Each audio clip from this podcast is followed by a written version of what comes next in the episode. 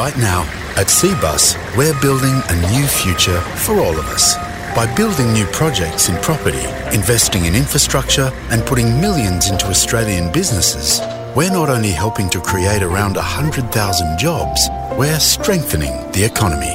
And with a history of strong, long term performance, we're building a better, more secure future for all of us. To consider if Cbus is right for you, go to cbussuper.com.au for a PDS. I had to go about it, write it out, and find it myself. And there's some stories I can tell you. I had to This is the final word cricket podcast. I'm Adam Collins, and down the Zoom lines for me is Geoff Lemon. The reason we're not in the same place is that I'm already at Brisbane. I'm about 800 metres from the Gabba. That's where you'll be as well, Geoff, tomorrow afternoon when you join me in this delightful Airbnb. For the first time, seemingly ever, it's as though we've nailed our accommodation on account of the fact that Rach did it for us. And I can't wait to welcome you here. But for today, I welcome you to the show. Yes, the Woolloongabba. We will be there. We'll be we'll be sort of like Robinson Crusoe at the Test match. It seems like not not many people coming from interstate to Brisbane on account of the uncertainty around being able to get out again. But you know, we didn't roll the dice on Sydney, so we have rolled the dice on Vegas because why not? Why not go to the Vegas of the North, the, one of the one of the great cities? Take a ferry ride along the river. You know, watch the, the lights on the bridges. As a proud Queenslander, I am um, looking forward to getting home. Put it that your your home city, of course, having migrated here Mm. during COVID, so to speak. I, I would, I think that's worth this worth us going through. Actually, so you're here, I'm here, and anyone who's already based in Brisbane, of course, is here. But other than that, all of the television crews who were in Melbourne last week and who were going to go to Brisbane are no longer doing that because obviously that's. Mm-hmm. A lot of logistical back and forth if things did go wrong, and radio stations are staying put where they are on account of the fact that you know it's hard to move an entire broadcast. For my part, if the border did shut at short notice, well, I'd obviously cross, go back to Melbourne and do the rest of the test match from the studio down there. But mm. hopefully things stay as they are. There were no cases here today, no cases in Melbourne. So if we get through this week and get back to Victoria on the other side of it, then we'll have done very very well. But yeah, it's going to make for a, a different or kind of. if, if you if you get another 15 minute notice border closure, you'll just have to move to Queensland with me and just become a Queenslander. I will. I will. We can go to the Caxton and smash some Bundy rums and go and Yep. uh, bow to the Wally Lewis statue at Lang Park and all those other Yep. things that I'm sure were, were, were I've, part of the. I've, um, I've actually paid tribute to the Wally Lewis statue with Cam Fink once before we went there and did some did some filming. Did a bunch of vox pops of Melbourne Storm fans in Brisbane. That was a day, I'll tell you what. I haven't had a rich and varied existence. It's not entirely been around cricket. There, there have been some sidelines as well. Um, so, well, yes, if we get back, we get back. If we don't, we don't. But it'll be interesting covering a test where there's only a handful of people from our kind of bubble. And I say bubble advisedly hmm. because obviously bubble's got a different meaning now. But, you know, before this all went down with COVID, there's a group of people that a pack of sorts that cover the Australian team, of which we're part of, and go around the world together, kind of, and become quite close mates. And for the most part, they are either in Sydney, having having taken the punt to go to the SCG test. So, hmm. for example, Bharat Sundaresan falls into that boat. He broke the story that India would play in Sydney, then Sydney again, but the BCCI intervened. We'll come in. We'll come to that in a moment. I think actually in a bit more detail. And others who, yeah, as I say, were going to go from Melbourne to Brisbane, but then the degree of difficulty of stitching the whole thing together was too great, so they are, are not going to be here. So, anyway, if you uh, want to hear more from Geoff and me at the Gabba and want to pay us money to do so, we're all ears. That'll be uh, uh, our st- if you want to take advantage of our proximity. I'll be remiss of us not to mention that. The show itself today is going to be a conversation around the fallout from Sydney. We're going to talk a little bit about England and Sri Lanka. We did tease a guest for today. Unfortunately, that fell through at the very, very last minute. However, it'll be on next week's show. I won't tell you who it is. We'll leave you in some suspense. But we've got a, an Australian hmm. player coming to join us to tell us all about his life in cricket. But that will be this time next week. But yes, so what, what we're going to do here is talk about what's going on in and around this final test match, which is fascinating on so many levels. Uh, then some nerd pledge, and then some, as I say, we'll, we'll cross over to Sri Lanka and, and get a handle on what's going on over there. Geoff, this week's test match at Brisbane. Before we sort of go into, Can, can I But before we jump into the the heavy lifting stuff, um, can I throw in an early nomination for our Cbus Super Performer of the Week? Please do. In that Shakib Al Hasan is making his comeback for Bangladesh um, against West Indies next week in, in a one day after being banned, having lined up the best timed corruption ban in cricket history, having having been banned for 12 months right at the start of COVID, um, a few weeks beforehand, before it became obvious that he wasn't going to miss any cricket at all, just having put the feet up for a year after having got some some dodgy WhatsApps from a, a shifty bookie and not reporting it,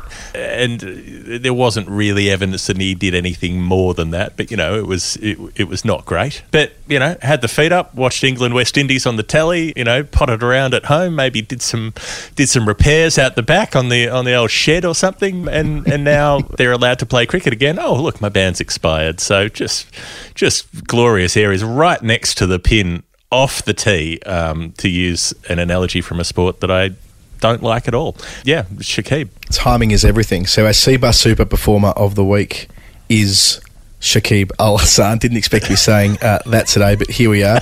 I'm trying to find a tangential link to this, but I won't even try. Don't get stumped when it comes to your retirement. Visit cbussuper.com.au forward slash the final word. Uh, we now have a landing page there.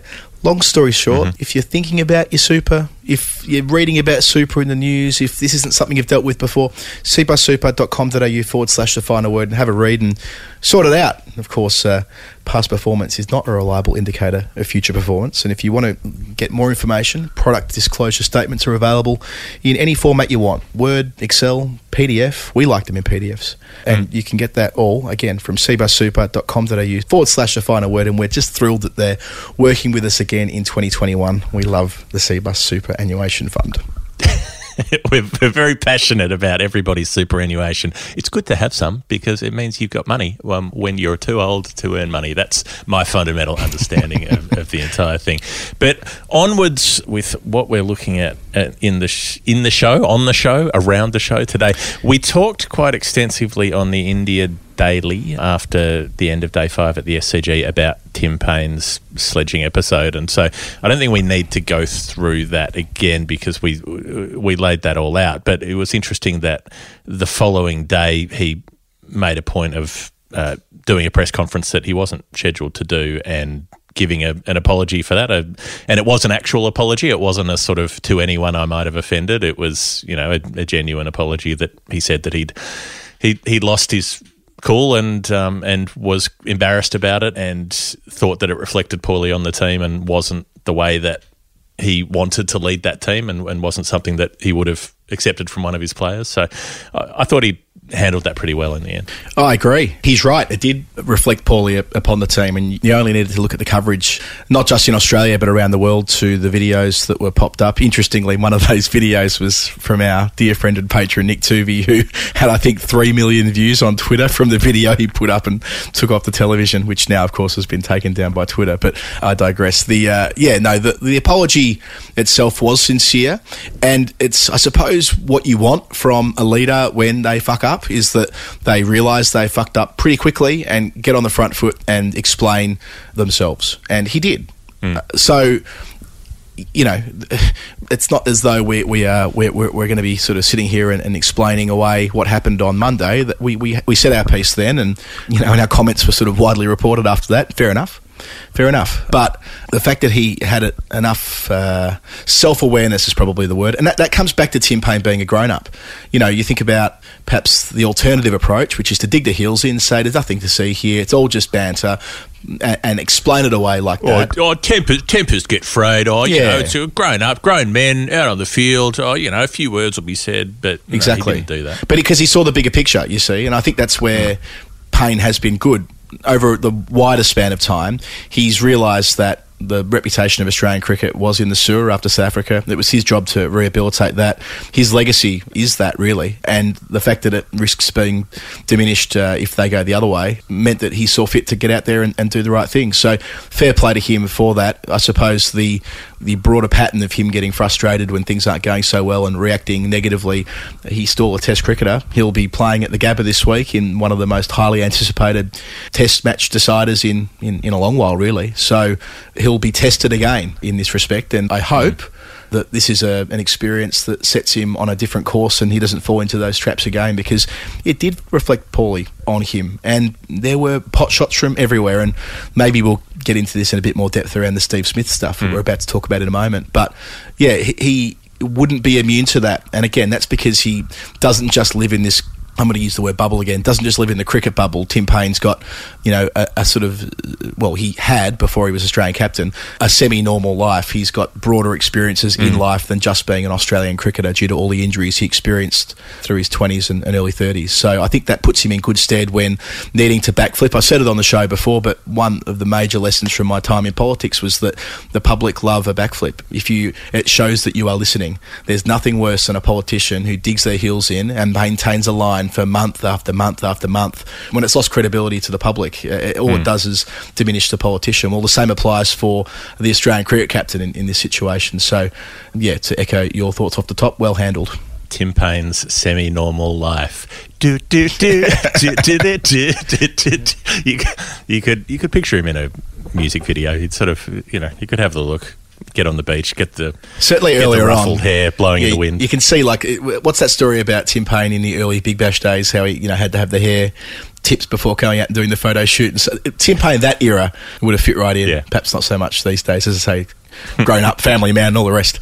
And the Steve Smith kerfuffle. Now, I think it's worth us actually spending some time talking about this because Twitter, that particular website, doesn't lend itself to nuance at the best of times. And yesterday and the evening before, things got completely out of control. And you can see how it would happen because if you look at a video out of context and, you know, if you're told a certain thing, if Virender hmm. Sehwag is telling you a certain thing and he is one of your heroes and you trust his perspective, then you're going to be inclined to repeat that thing. And, and, and so it hmm. went, and so it went, and so it went. And by the time that we woke up yesterday, I could not believe uh, the shitstorm around this. And I think the reason why it's worth going into it some detail is because one of the great privileges of being a cricket reporter is that we actually are at the ground watching Steve Smith bat day after day after day, both at training and in matches. I reckon I've seen, I don't know, 60 to 65 of his 76 test matches in the flesh, something like that. And it means that you get to pick up these little ticks. And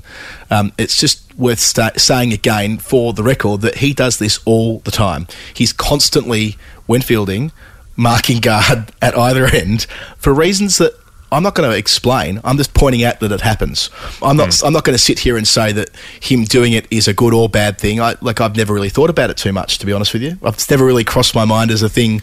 Either way, it's obviously not in the protected area. It's not affecting where the ball is pitching, but he does shadow bat constantly. He's marking his guard or, or a version of what he did the other day constantly. So the idea that this was some exercise in trying to mess with the mind of Pant, uh, who you know, that didn't tally to me at any stage. But again, I, I acknowledge the privilege there. We get to watch this all the time. It's not the sort of thing that's picked up on the cameras, but because of our position in the press box, we're observing it, and that was the first part of this. So I think when you see something like this, it's about the framing of it originally. So you see a video and someone says, This is Steve Smith eliminating the guard that Rishabh Pant has marked at the crease, right? And you will assume that to be true if that's what you're being told. You'll Yes. say, Well, that's what it is, and therefore that is that is bad. And so I understand the initial response is like, well, that's a bit shit. You know, it's not a it's not a war crime, but it's it's a it's an ordinary piece of it could be called shithousery or whatever it is. When you look at it more closely, the reality of this kind of situation is that there are pretty much only three guards that Test cricketers will use. They might take leg or two leg or middle, right? They'll, there are three spots they'll mark on the pitch. When you're on the fifth day of a match, you've had a couple of dozen batsmen through uh, several dozen innings have all come out and marked those guards.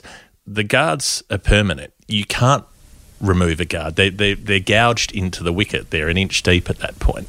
So what you see Smith come up and do on the video isn't removing anything because he can't remove anything. Not to mention the fact that by the fifth day the pitch has been pretty much baked into clay, and the idea that scuffing your foot across it a few times is going to eliminate a guard is nonsense. And then even if it did, any batsman, particularly after a drinks break, because this happened at the drinks break, this was where the video was from, and after the drinks break, you see Rishabh Pant walk up and immediately take centre as just about any batsman would do after a break, because they take their guard again to get themselves back into the zone. And so, even if there was some attempt to do something deliberate, there was literally zero chance of it actually doing anything. And it was it's been really weird to be advancing this position and then somehow being cast as an Australian partisan, you know, Oh, yeah. at the same time and as, you know, writing articles being highly critical of the way Australia went about that test match. But that particular instance, look, if there was something wrong with it, I'd be the first person willing to say it, but there isn't because it didn't do anything and it couldn't have done anything. What Steve Smith did out there could not have affected the pitch or the match or the, the batsman in any way. Yeah, so a former Australian batsman said to me yesterday that by the time day five comes around, the pitch is concrete. You can't move the markings. Now, so that's one point of it. Anyone who knows what a day five pitch looks like knows that's not what's going to happen. So that, that leads me to think that there were some bad faith arguments made by those who should know better on that front. But let's go to intent. I appreciate that if you, again, the framing, if you believe that his intent is to fuck with the pitch in a way that's going to mess with Rishabh Pant or deceive him or whatever. And if you're, um, if what you use to bolster the argument is, well, he was shadow batting left-handed, is, is he going to bat left-handed in his next innings? That is missing the bit about that just being the way Steve Smith's hardwired. Like the reason he's imitating a left-hander is because a left-hander is batting. And again, I don't want to sort of get into the business of saying that everything that he's Steve doing- Smith He's tactically thinking. He's thinking about tactics that and Nathan and Nathan Lyon and. Nathan Lyon said this. And Nathan Lyon made this point this morning when we spoke to him ahead of his 100th Test match, and we'll come to that in a bit as well. That Steve Smith does stand at the crease and does give advice to his bowlers about what he thinks will, will work. Now, I appreciate that after all of this, there might be uh, a stricter interpretation of the, the law about scuffing up the pitch. Which th- you know th- that is in the MCC laws of cricket. You know the fielding captain can be pulled into line very quickly by the umpire if they think that. I suppose the reason why historically no one cares is because that particular part of the pitch, as you say, Geoff, is already so scuffed up beyond recognition that it doesn't affect where the ball pitches. It doesn't affect the trajectory of the ball or anything like that. It's it's on the the, the, the crease line where the ball isn't isn't hitting because obviously that'd be a full toss if the ball ever did reach there. Uh, very unlikely scenario the ball would ever hit that part of the pitch. So, Yeah. but then there's intent, and I, I suppose what I think's worth just articulating here, and yeah, you, you picked up on it a bit. The idea that somehow by pointing this out that you or I or any anyone else who, who, who went through the, the, the actual sort of in a dispassionate way went through actually what we've seen in the past was somehow some Australian barracking, parochial, whatever. I mean, for fuck's sake. I mean, you know, usually we're getting pinged for being un Australian or other versions of that kind of tag hmm. because we don't support Australia enough. And yesterday it was it was the other way around. Of course, all of that's bullshit. And I shouldn't care, and I don't really. But it's just, again, it's another part of this It- it's, ongoing. It's an indicator of how partisan it is. It's an indicator Yes. of how quickly it fell. It fell to you know most of the criticism was either pissed off Indian supporters or pissed off English cricket supporters. And funny that- I'm um, saying, "Oh look, it's the Aussies cheating again," because because that's a that's a convenient sort of way to look at it if you already have a an antagonism towards Australia as a cricketing country. And there are many reasons to have an antagonism towards Australia as a cricket country. But deciding that things have to fit that when they actually don't, it, it doesn't reflect any credit on the person making the argument. Yeah, and let's go through it. I mean, when Australia, when when when England won the World Cup with a boundary count back at Lords two years ago, the shittiest mm. fans in the world were Australians. And it was Absolutely. and it was fucking, and it was fucking embarrassing, and it's still embarrassing. Whenever you see some dead shit jump up on Twitter and start abusing English cricketers or whatever about, you know, the World Cup they didn't win, it's it's cringeworthy. You know, when Ben Stokes got into his, you know, shameful kerfuffle at Mbargo a couple of years ago, it was Australian fans who took enormous delight in that. When Jos Buttler hmm. was pinged for swearing at Vernon Philander, not a million miles away from what Paine was saying to Ashwin a couple of days ago. I can't remember exactly what Buttler said, but it was, you know, Oh, it was it was about him being fat, you know, being a yeah, it was it, it, it was personal and it was and it wasn't called for. It was childish. It was childish, and I I suppose all I'm saying here is is that how quickly it is is that fans, especially Australian and English fans, will rush to these corners to bolster Hmm. their pre-existing notions. I mean, it's just I, I, get that there's sport in that. Like that in itself is part of the fun when it comes to Ashes cricket. Yeah. And any Indian fans, uh, you know, uh, uh, uh, and I'm, I don't want to sort of say Indian fans like all one billion Indian cricket supporters, but when you overlay that, just the sheer number of human beings who love the Indian cricket team, and when you know when when the the framing of the the argument is that they've been hard done by, and a batsman who put in a superb effort in Sydney in the second dig, Rishabh Pant was somehow being deceived by Steven Smith, who has this you know, charge of cheating levelled at him, which builds on what happened at Cape Town two years ago, it completely loses sense of perspective. The whole thing goes down the shitter, and here we are again, where you know, it, it just it, it's just fucking infuriating. And at some point, I'll.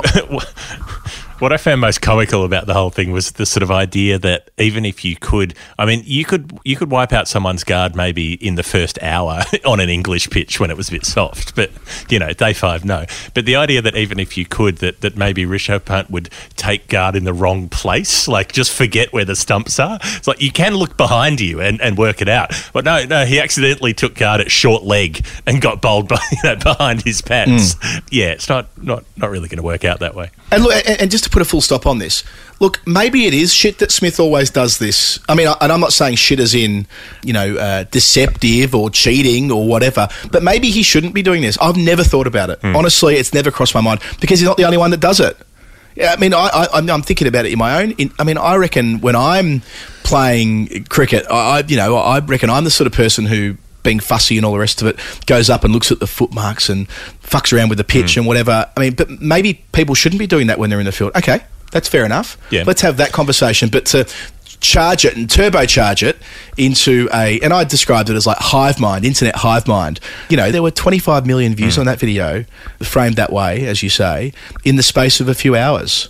And I'm pretty sure that Virender Sehwag knows what a day five pitch looks like. I'm pretty sure he knows that Steven Smith isn't removing Rishabh Pant's guard, but he also knows that he'll get a gazillion retweets out of it. And that's where I get shitty. It's the bad faith actors who are able to use their gigantic platforms to totally skew a debate and to almost, um, you know, I had an experience a a few days ago when a well known Australian racist quote tweeted me and almost sicked his people on me. And, and that, that wasn't a very pleasant experience to go through. But you know, uh, on a on a, but this scale we're talking about here, we're talking millions and millions and millions of people. Steve Smith never had a chance to explain himself. Now maybe he should have done a press conference with Tim Paine yesterday to get ahead of it.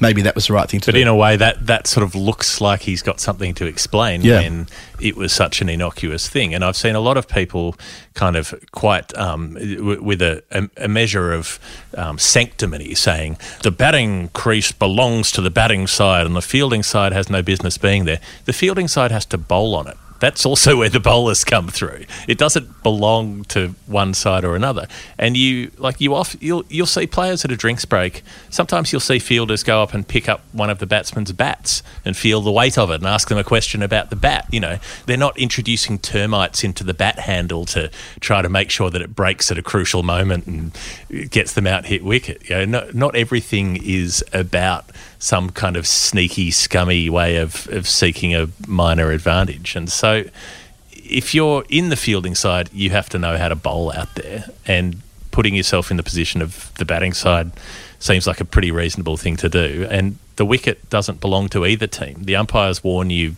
They warn the batsman for running on it. They warn the bowler for running on it. The pitch belongs to the umpire, not to either team. Yeah, that seems like a, a reasonable place to leave this. But yeah, I, I suppose it's almost a, a waste of breath saying this, but it's an Ashes year.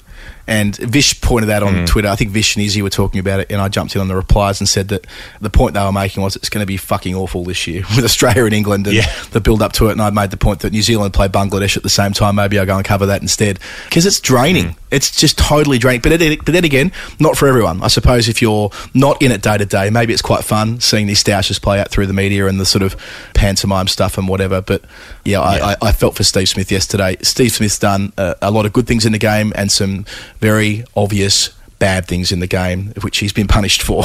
But getting pinged for this, I mean, yeah, I mean, what can you say? We, we've almost said it all now, but it, it did feel like he was stitched up a beauty.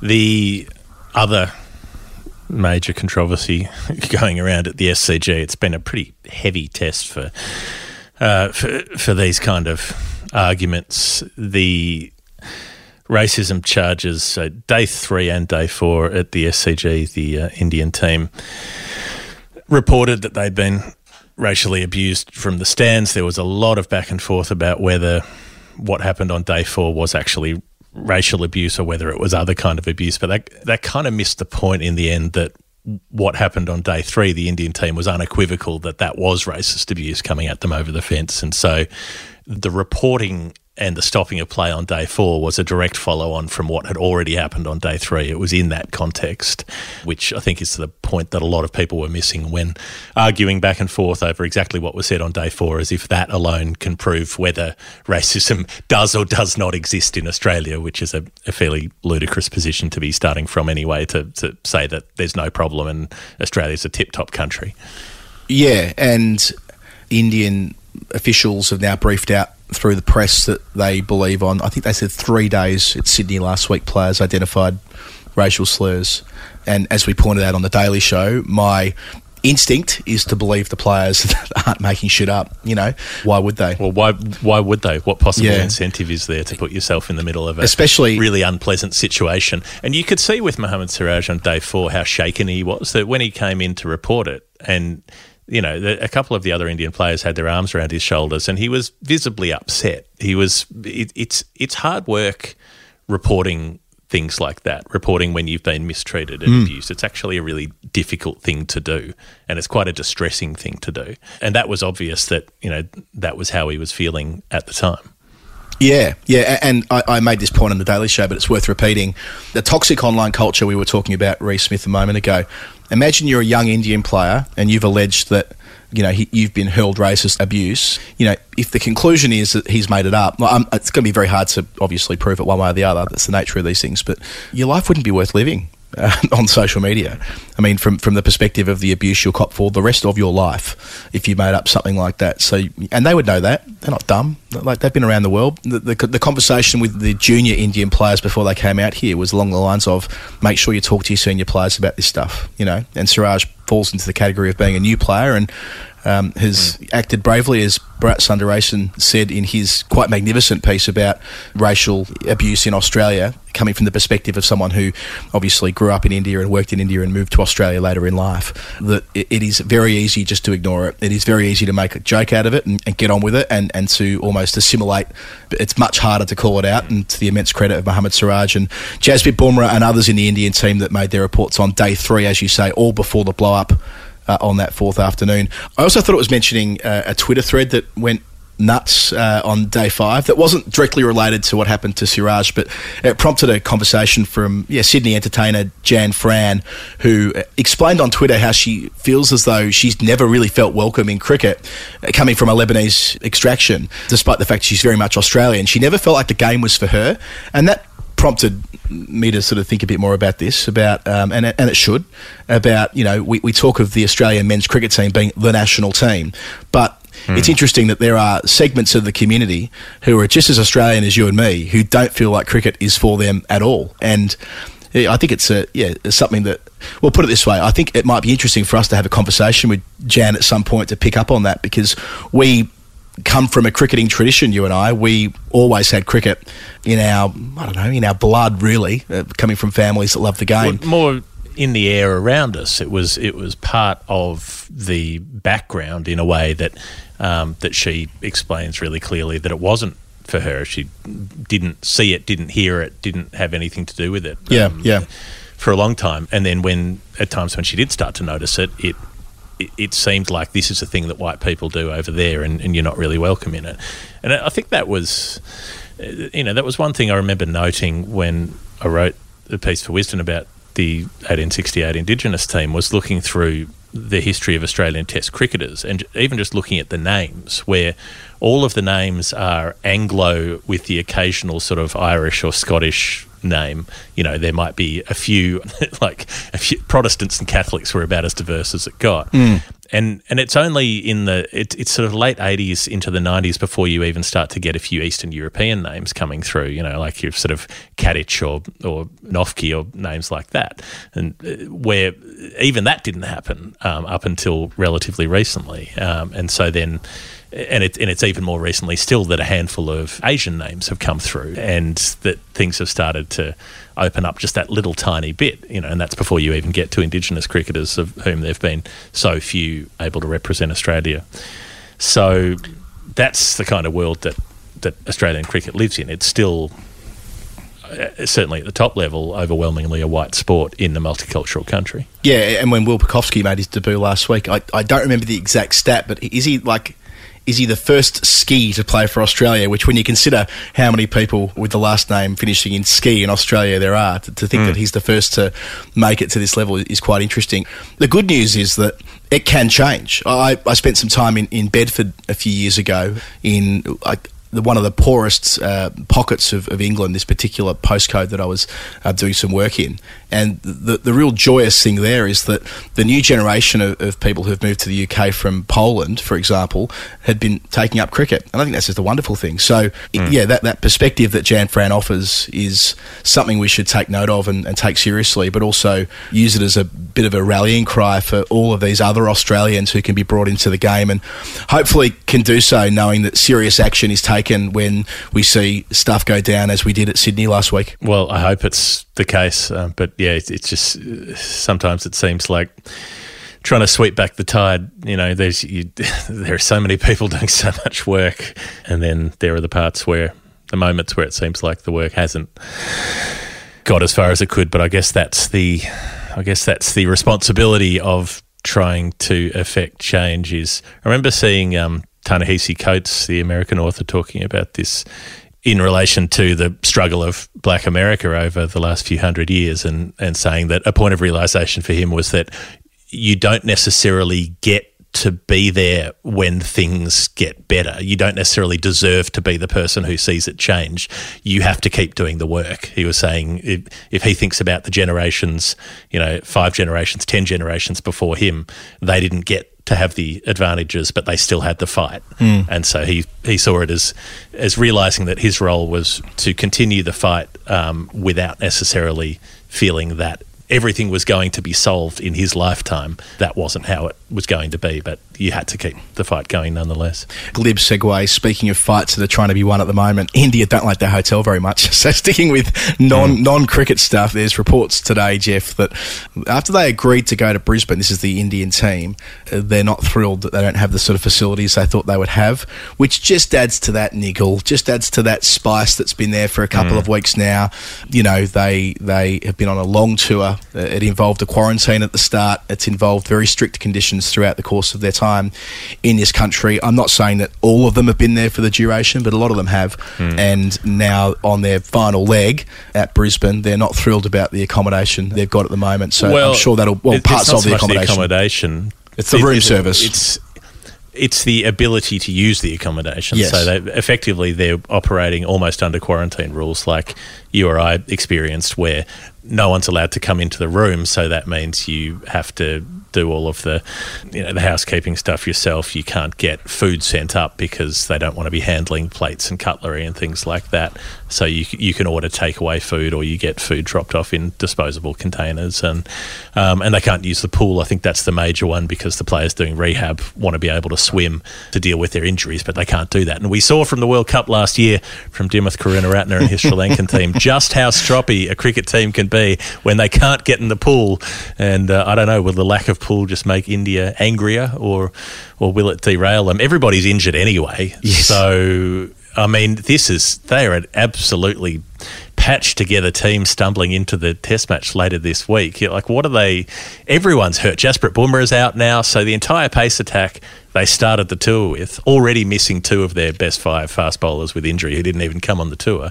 All three of them have gone down in the meantime, and they're going to have an attack of three fast bowlers who've played three test matches between them. Yeah, to think that Mohammad Siraj, who we were talking about before, made his debut a fortnight ago at the MCG, and he'll be the attack leader in the deciding test of this mm. series after that magnificent draw at Sydney. Their attack will be Siraj, Saini, Natarajan, we assume, with that point of difference being a left armour, mm-hmm. along with Ashwin, who had noticeable discomfort through the course of But will Sunday, Ashwin Monday play? as can, well. can Ashwin play? He's he's got a buggered back, so Kuldeep Yadav might have to come in for him, left arm wrist spinner. So you might have an entirely new bowling attack in that way. Well, and then also- have to work out. Well, Mayank Agarwal may not be able to play either. He copped that blow in the nets, uh, they say as well. So Okay. how they piece this together is going to be fascinating and just adds another layer to it, doesn't it? That they've had to find new ways to reinvent themselves almost test on test after Adelaide losing Kohli and then Rahane the skipper and then injuries before um, before Sydney and, and, and so it goes. No Jadeja, of course, and, and obviously no uh, Hanuma Vihari either, who tore his hamstring in that extraordinary effort on Monday. So, yeah, it, it could mean Kuldeep Yadav, who we haven't seen on these shores since uh, 2019. We may see him. Uh, his left arm wrist spin has been so effective against Australia in the past. I'm, I'm surprised he didn't play it more often, but that's mostly a function of Ashwin being so good. And then, yeah, Natarajan, who was really only here for the white ball component of the, of the tour. He wasn't originally in the red ball squad. They kept him on more or less as a net, a net bowler, if I recall correctly. I don't think he It was. It was, it was. It was basically because to help them train to face Stark. Stark, they wanted yeah. left armour to, to help them with Stark practice. And Natarajan said, "Well, I'll stay because you never know what might happen." And that's exactly how it's worked out. The opening has come.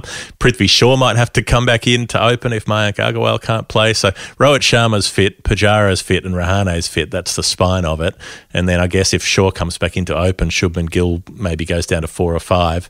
Rishabh bats at six as a specialist batter with a still got a, a badly bruised arm, and Wriddhiman Saha keeps. But you know they, they they're literally down to their last eleven players. If Mayank Agarwal's not fit, there's there's no one in reserve. If someone rolls an ankle or whatever, Yeah, absolutely. And one other point to raise here, and it, it's not.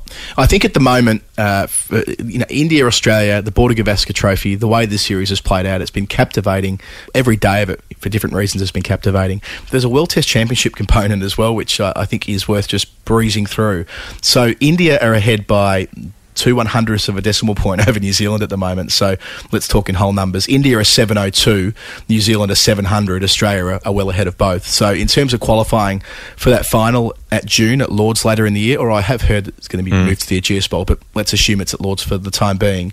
With five test matches to play, India, as we calculated before we came on air, Geoff, they'll need to win three of those and draw two to get enough points because, of course, they're, they're now hmm. hypothecating the points. They're doing it by percentage of available points rather than the whole number. So, ex- hmm. stripping back the mathematics, the, they need to not get beaten at Brisbane. If they were to lose at Brisbane, they'll lose the trophy and they'll, and they'll leave themselves in a situation where they need to sweep England 4 0 at home next month in order to make the final at Lords. That's despite the fact that they went into the COVID break top of the tree, having the most points to their to their name in their column, and it's yeah, it's turned around quite quickly. Even though they've won at Melbourne and drawn at Sydney, so it's on a knife edge for India uh, as far as that competition is concerned, and for the Border Gavaskar.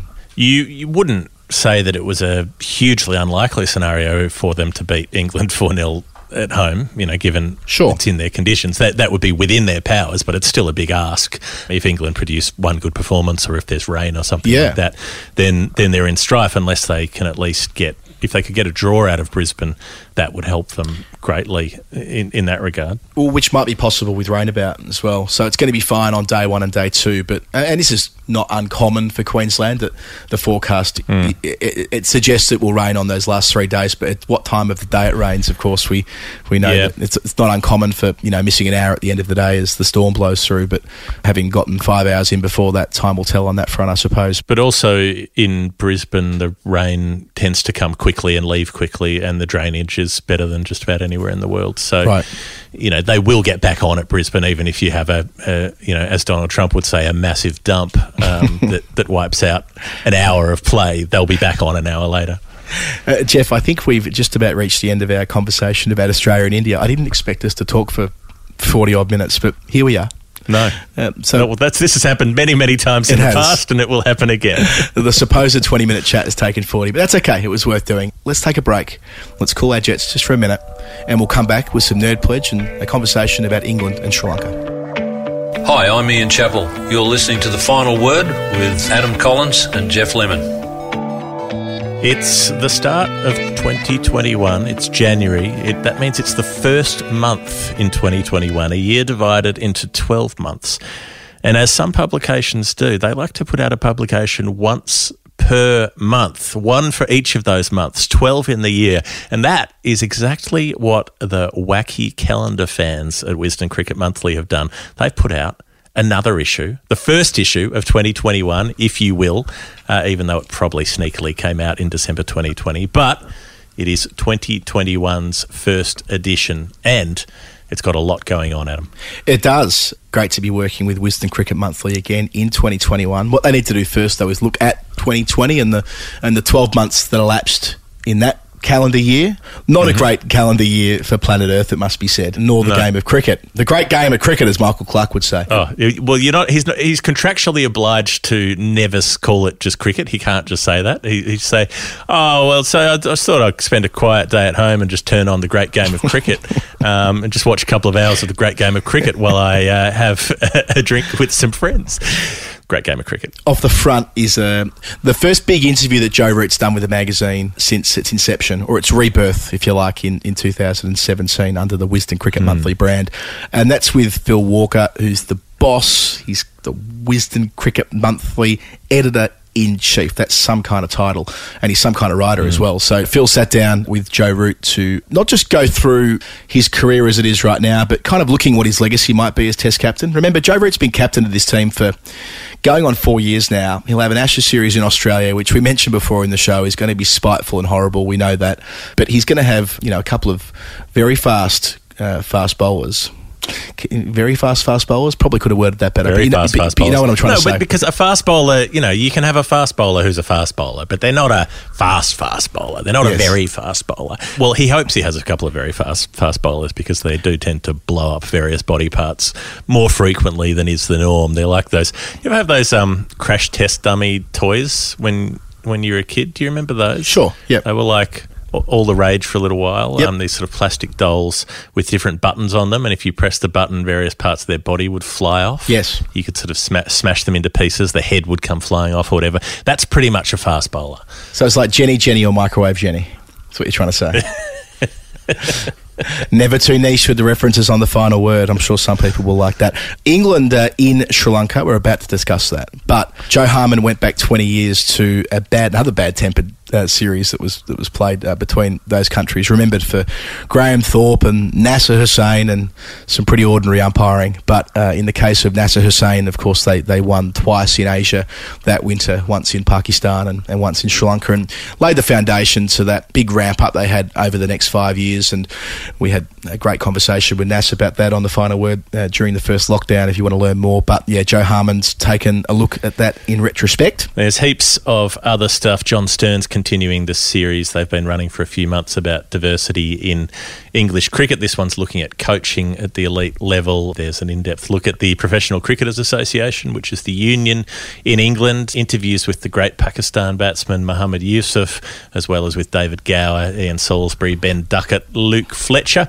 and the team of columnists being rolled out again, including Adam Collins, uh, as well as uh, friend of the show, Izzy Westbury, and um, I suppose we could go so far as to say friend of the show, Andrew Miller. Uh, he, he Go might not so far as to much. say, I'm sure Andrew Miller. Well, a he is a friend of the show, and I'm sure he'd love to be known as a friend of the show. So he's looked at the World Test Championship. I was just giving him a bit of a sledge, really. No, Miller's looked at the World Test Championship, which I suppose everybody is at the moment, given we're coming towards the end of that first cycle. I'm looking at the summer of Maxi, which it is. I know he's not on Broadway uh, with the Test team at the moment, but he's just doing his thing, smashing runs for the Stars more often than not. Made a truckload of runs in, in white ball cricket, and best part of it all, he's happy, and because he's happy, we're happy, as we said the other week. And Izzy had a look into who is going to be cricket's Marcus Rashford, as far as who might be the, the cricketer who, who steps up to be counted in, in the broader public debate, which was interesting as well, because that's not usually the role that cricketers play. Um, interesting those interviews there as well. Muhammad Yusuf, David Gower. I, I think David Gower uh, has filled more pages in WCM than any other cricketer or former cricketer. That might be on account of the fact that he's Phil Walker's favourite, but um, always gives a great interview, so that'll be worth a read. And Ben Duckett. Now, there's a player who's been off the radar for a couple of years, but he'd be my sort of smoky in 2021. He's the kind of character I reckon could. Because he's so naturally gifted, and he's made some big hundreds. He's a sort, and he's so aggressive as well. He's been on an Ashes tour before, where he ended up, of course, pouring a pint over Jimmy Anderson's head at the Avenue. Hmm. Get him back to the avenue. That's all you want. You, Yeah. you just want him back in Perth. I, I do, but I, I, I've just got. Yeah, he, he, I don't think that it's over for him as far as Test cricket's concerned. And yeah, it, it's a, a great chance, I think, for him to be a, a point of difference to Dom Sibley and, and Rory Burns, who played that kind of cricket, um, and Duckett, who plays a very different kind of cricket. So there might be a chance for him to wear the three lines again in the future. That's about it, I reckon, Geoff. And, and we've got to tell people how to how to acquire this magazine. I was just about to do that. Please do it and explain why it's such a great time to get on board. Right, to get this magazine, you can get a, a nice discount because you're a final word listener. Uh, six months subscription for 10 quid or 15 Aussie dollars thereabouts. Go to the link that's in the show notes. You don't need to remember it, but if you want to, it's a bit.ly link. So it's bit.ly slash WCM TFW, which stands for Wisden Cricket Monthly, the final word. Put them together and that's what you get. Links in the show notes. Grab yourself a subscription. Nice discount. Have a read. Hi, I'm Ebony Rainford Brent, and you're listening to The Final Word with Adam Collins and Geoff Lemon. This is the final word. Adam Collins and Geoff Lemon. Uh, Geoff, before we go any further in this edition of the show, we must, we must revisit the annals of. Nerd Pledge! Nerd Pledge. It's the game that we play with the lovely people on our Patreon page. They're the ones who keep the show going, make it possible, and they do that by sending us donations. Uh, but they don't just send normal numbers of dollars and cents, they send specific numbers of dollars and cents that link to cricket in some way. And it is up to Adam and I to work out what the link is. Our first Nerd Pledger is Oliver Grünler, who is our first ever Nerd Pledger with an umlaut in his name. And that is a prestigious moment for the final word. Not our first uh, German listener, but our first listener with an umlaut, at least one that has come through the internet form. Um, interpretation of characters. The number from Oliver is $3.41. And a clue came through from Oliver as well. You don't have to send a clue, but you can, and he did. And he said, I fell in love with cricket on a backpacking trip to New Zealand and Australia during the World Cup in 1991 92. Right in your sweet spot, Adam Collins. 341. What do you got? That feels like it could be the opening line of an essay in, in Night Watchman, I reckon. German finds cricket via backpacking trip in New Zealand and Australia, World Cup year. It all lines up. We we met some German backpackers in New Zealand. We We did. picked them up when they were hitchhiking. We drove did. them to the, the, the Um, weird Hobbit town where all of the Lord of the Rings stuff is. Yeah, I, I we were. That's right, because they were with signs saying they wanted to go there, and we drove past them, and we were like, maybe we should just pick them up. Wouldn't that be a nice? And we doubled back and got them, and spent mm. four hours in the car. Good story. Okay, right. So, three forty one World Cup 91-92. I'll show my workings. First of all, I looked at runs in the tournament. But nobody made 341 as a tally in the tournament. Mm-hmm. The most runs made for an individual was Martin Crowe with 456, not him. The closest to the pin without going over, as Larry Emdur might have said when he was hosting The Price is Right, mm-hmm. was Brian Charles Lara, who made 333. So it's not that. Very good. So I thought... I- A, a, a solid West Indies number, given that that's what Chris Gayle made in the Oh, Test match course. some years later. Of course. I was thinking Gooch, but Gayle too, naturally. But goodness me, uh, did I hit the jackpot when I looked at the bowling figures? I did not expect this at all. So, quite the sequence. When India played Australia at the Gabba, which most people remember for Dino going nuts and out of the match and his one stellar performance of that competition, Kapil Dev and Manoj Prabhakar both took 3 for 41 from 10 overs. Ah. That was the 1st of March. On the 2nd of March, the next day, Don Anurasiri, who, well, Don to his mates, who was a Sri Lankan left arm orthodox spinner, he picked up 3 for 41 off 10 for Sri Lanka uh, in Wellington against South Africa. So three times in the space of two days. Three three for 41s. In the space of 24 hours, more or less. And then you press fast forward a few days on from that. And when Australia played Pakistan at the WACA, which was the loss that all but guaranteed that Australia wouldn't make it through to the semi finals, Mushtaq hmm. Ahmed took three for 41 as they bowled Australia Oh. out for 172. And then, and then, in the World Cup final, he did it again. Mushtaq Ahmed, when they routed the English middle order, Mushtaq alongside Wasim Akram doing the damage there. Mushy finished with 3 for 41 from 10 at the Melbourne Cricket Ground, picking up Graham Gooch, Graeme Hick, and Dermot Reeve. Breaking the English middle order. He did it again. So five times. Oops, I did it again. Took three for 41. Can you imagine Mushtaq Ahmed doing that video clip? That is something I would pay to see.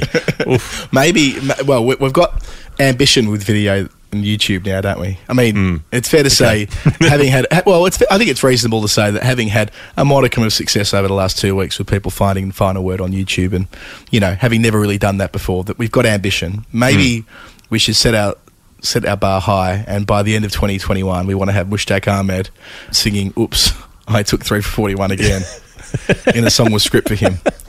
But he did. He did it twice. And it was five times in the space of two weeks to win that tournament, three for 41. So if it's not that, then it's a hell of a coincidence, but it must be. So thank you, Oliver, for getting on board. That's great. Hmm. One other little tangential link I noticed was that if I took that number to mean three for one, then three for one was in, in a subsequent World Cup. That was Australia's score when they that famous game, the group game against South Africa in 1999. Mark Waugh got out Oh, yeah. with a score on three, and so they were three for one at that point. But that's a different World Cup. But I just thought I'd tell you that because you know it involves that World Cup and Mark Waugh. You know, and things- wasn't and, and Yeah. maybe yeah, there might be something there about uh, no, that I was going to say something about the, the scoreboard. We had that recently, didn't we? What the scoreboard said about the. 21 from one ball. 21 from one, so it's nothing really related to three and one. there, Yeah. there? But still, I think I'm right. No. I reckon I've got Oliver's number there. I did check the scores. There was no team in the 1992 World Cup that in an innings was either one wicket down with three on the board or three wickets down with one on the board.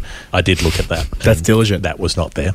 So, well, you look, you got to cover your bases, you know, dot your I's, cross your T's. I love when people get that backwards, you know, dot your T's and cross your I's. I did it Um, on story time last week. I was going to do the Malcolm Tucker of dot the I's and fuck the T's, but anyway.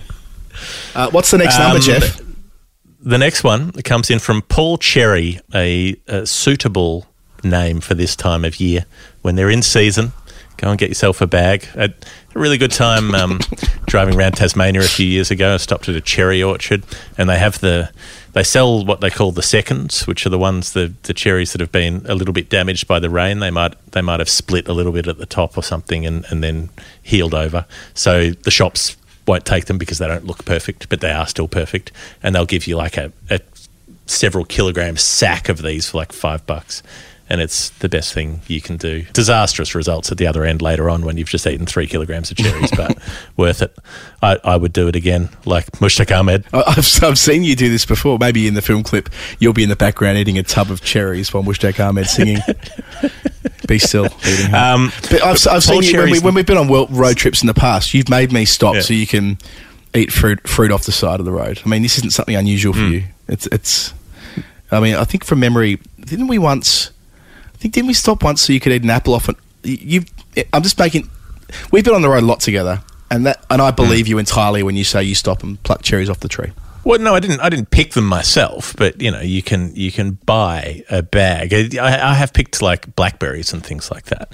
There's lots of blackberry, you know, brambles in in England where you can get yourself a decent swag on on a walk down. They're usually near train lines for some reason. So as you walk to the station, fill up on blackberries. But nonetheless, Paul Cherry has sent through a number of four dollars seventy six, and Paul has also sent a clue saying a quirky, occasionally controversial figure who was one of my favourite players growing up in the 70s. He went all right at the G at a big game in 1977 and has a much more frustrating batting story than the Don against South Africa when the Don was left 199 not out.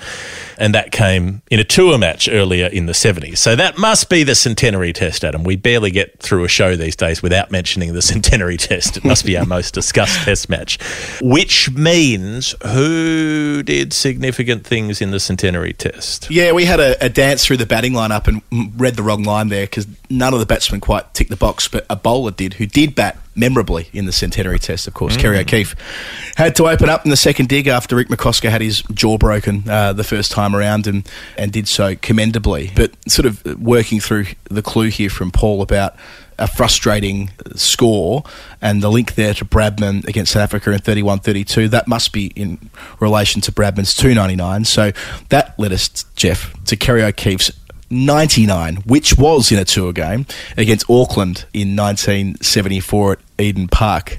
The only time that Kerry O'Keefe got that close to a professional 100. I know he made them at club level, but never in his first class column. And he's told the story uh, many times, and we went back and listened to one retelling of it. And I think in itself that's worth going through, and we can kind of correct the record as we go. What do you reckon? well, because um, Kerry's version of the story does not line up with the official records of what happened that day, which does tend to happen a bit in cricket, I suppose. But you know, he's got a very good memory for a lot of other things. But hmm, uh, well, you, you you give us Kerry's version of events, and I'll give you the official version as we go. Yeah, and, and I should say, Kerry sometimes listens to the final word, and if you are, we're, we're not taking the piss. We love the poetic license you've taken here. So, 1974 against Auckland, Eden Park, Ian Chappell's captain, and Kerry, the way he explained it a couple of years ago, was that he was sent up to bat at number five on the basis that he didn't have a lot of confidence with the ball at that moment, and Ian Chappell thought that giving him a chance to make some runs uh, might uh, help him with his bowling. So, thus, he walks out batting number five, and he's 81 not out at the close on the penultimate evening. Of course, that could not have happened because on the scorecard he's listed batting at number seven. Um, so, unless there were some shenanigans happening with the scorecard, that was not the case. He came out to bat when uh, Australia were 138 for five, and that's the only point where big partnerships start happening. So, that must be correct that he came out to bat at seven. So, maybe he meant five down rather than at number five. That's okay. Either way, well, he mentions being in the top six, and thus he had a number of partners to follow the following day, including Walters, Marsh, and Gilmour, who'd all been on the piss the night before, out till 3 a.m., and all fell quickly, which left him to bat with the tail. And that's broadly right, but the way. Well, I don't know about that because one, Doug Walters didn't play, wasn't wasn't even in the eleven. Two, Rod Marsh made seventy, and they put on a partnership of one hundred and two.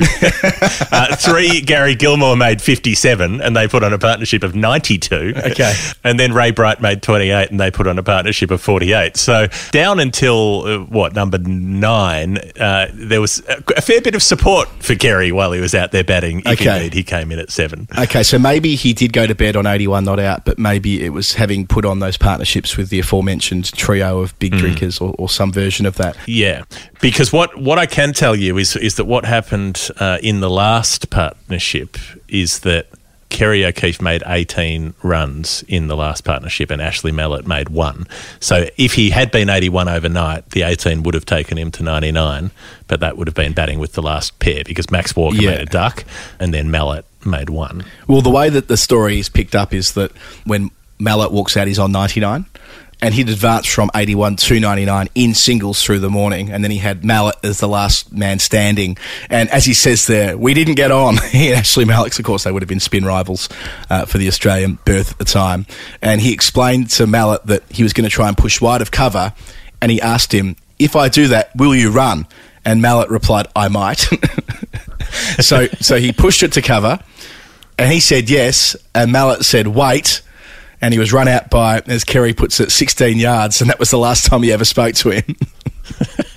so he ended up falling, as we say, one run short of that 100. So, yeah, he, he might have been out there with Mallett for a bit longer than that. But the final bit, the last mm. part of the story about being barbecued, seems like it's bang on. Well, Ashley Mallett did make a run, so there must have been a single for him in there at some point. Kerry O'Keefe was 99 not out with Mallett run out, and uh, he did take Australia from 138 for five up to 399 all out. So he did commendably, but that was his his one shot at a first class ton and didn't quite get there. And that Oh, hang on. must be the number from Paul Cherry. Which was 476, Yes. which was the number of first class wickets taken by Kerry O'Keefe. Nice to put the bow on that. I thought you were going to miss the miss the bit about the 476, but nevertheless, Never miss the number. Come, have a little faith. Paul Cherry, uh, thank you for being part of the fun here on Nerd Pledge. If you want to uh, join our little community, and it's a lovely community, patreon.com forward slash the final word. Um, as Geoff mentioned in the intro, you can uh, send through a number that relates to cricket. We can work it out. Usually we do this on Storytime, our weekly history show about the stories of cricket, all based around the numbers. We put the first of those out for 2021 on Saturday. If you're new to the show and you've found the final word courtesy of our dailies, uh, go back in your feed and you'll see story time edition number 30, I think it was, and we had a lot of fun recording that on our producer's balcony, on Jay's balcony last Friday night. It was quite lovely. So, and that's uh, a show that gets made for every Saturday or every Sunday, and we'll keep doing it all the way through 2021. So patreon.com forward slash the final word and, and get stuck in and, on that conversation. There, there's so many lovely chats taking place on there between different patrons and with us as well. It's, uh, yeah, some of the most enjoyable work we do. Thank you, Adam. Uh, right, the English team, they're in Sri Lanka. They're not necessarily having a great time of things with Moeen Ali quarantined after picking up COVID, presumably in the UK before arriving, and then ending up isolated and being quarantined and likely to miss the first couple of tests, it looks like. And I, I think they're sort of weighing up whether to just let him go home. Um, but yeah, that, that's a, a fairly sad side story for you know a, a player who's had his battles in Test cricket and come back into the squad to go on this tour and, and then won't be able to play for at least the first two. Yeah, it'll mean that Dom Bess and Jack Leach partner up as England spinners. I don't think they've ever done that together. So, of course, Somerset they did for a long stretch of time.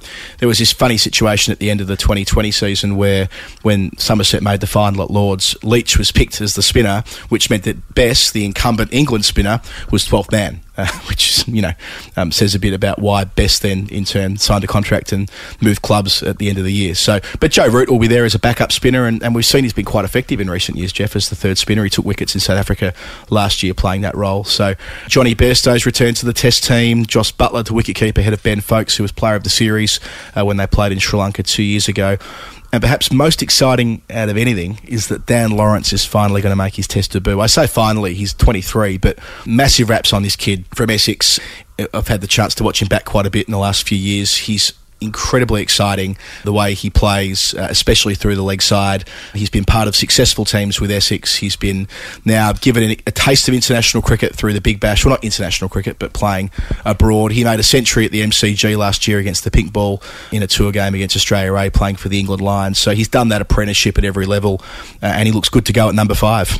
Yeah, and, and we'll have the opportunity to make a debut in Sri Lanka, which worked out beautifully for Shaun Marsh, of course. Yes. century on debut in that in that part of the world, and I suppose uh, they're playing in Galle first up, which will be strange to be playing there with no crowd, given it's usually such a festive sort of venue with the you know supporters up at the fort and, and down in the ground and all the rest of it. But they'll have to find a way to produce that um, that, that, kind of enthusiasm for the game amongst the teams themselves. They, they do have a couple of other backup spin options uh, who are specialist spinners, but they they want to go with Root as the third spinner, basically just to make sure that they can strengthen the batting, but also have more options of quicker bowling as well. I think the idea is that because they've got Ollie Stone and Mark Wood there, they want one of the properly fast quicks to as an option to try to rattle Sri Lanka with a newer ball if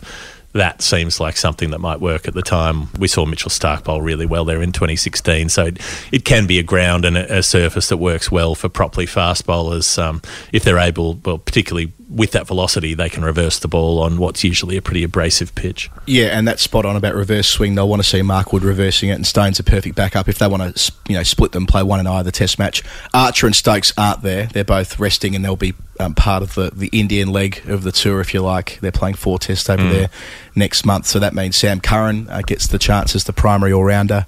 You know, got such a fantastic record in. I think has he played in a test loss yet? It's some, you know, if he has, it's like once. So when Sam Curran plays, England tend to win, which makes it all the more curious that he didn't play in the Ashes series at all in 2019.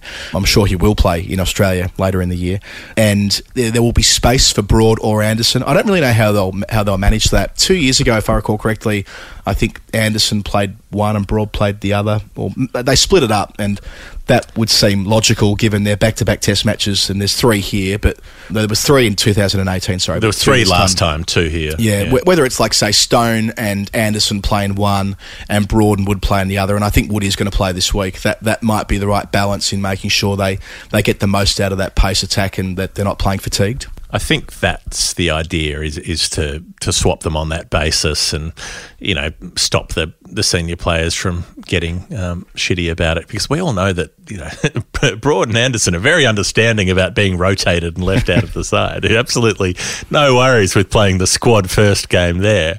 And the other point is that well, you mentioned sort of premier all rounder, but that's not necessarily the case, except that Chris Woakes can't con- really contest for that spot because he's been in quarantine for a week, and Of so course, he yeah. hasn't got his bowling loads up, and so he's he's basically he hasn't been officially ruled out, but he's sort of ruled himself out almost because the others have been out there bowling for a week and acclimatizing, and he's been stuck in the hotel room because he shared a car with Moeen Ali on the way to the airport in England, um, and thus had to quarantine. He's he's been cleared of COVID and hasn't contracted it, but there was a risk that he might have. Yeah, he's a close contact. It's it's interesting when you think that when COVID blew up, they were in Sri Lanka preparing themselves to play this tour, and before that, they were in South Africa where there was a number of illnesses through the camp. None of them were COVID that we know of, but so many players fell ill in early 2020. So I suppose they know what what it's all about when it comes to being careful and all that Test cricket they played in the bubble through 2020. So they'll be well placed against Sri Lanka, who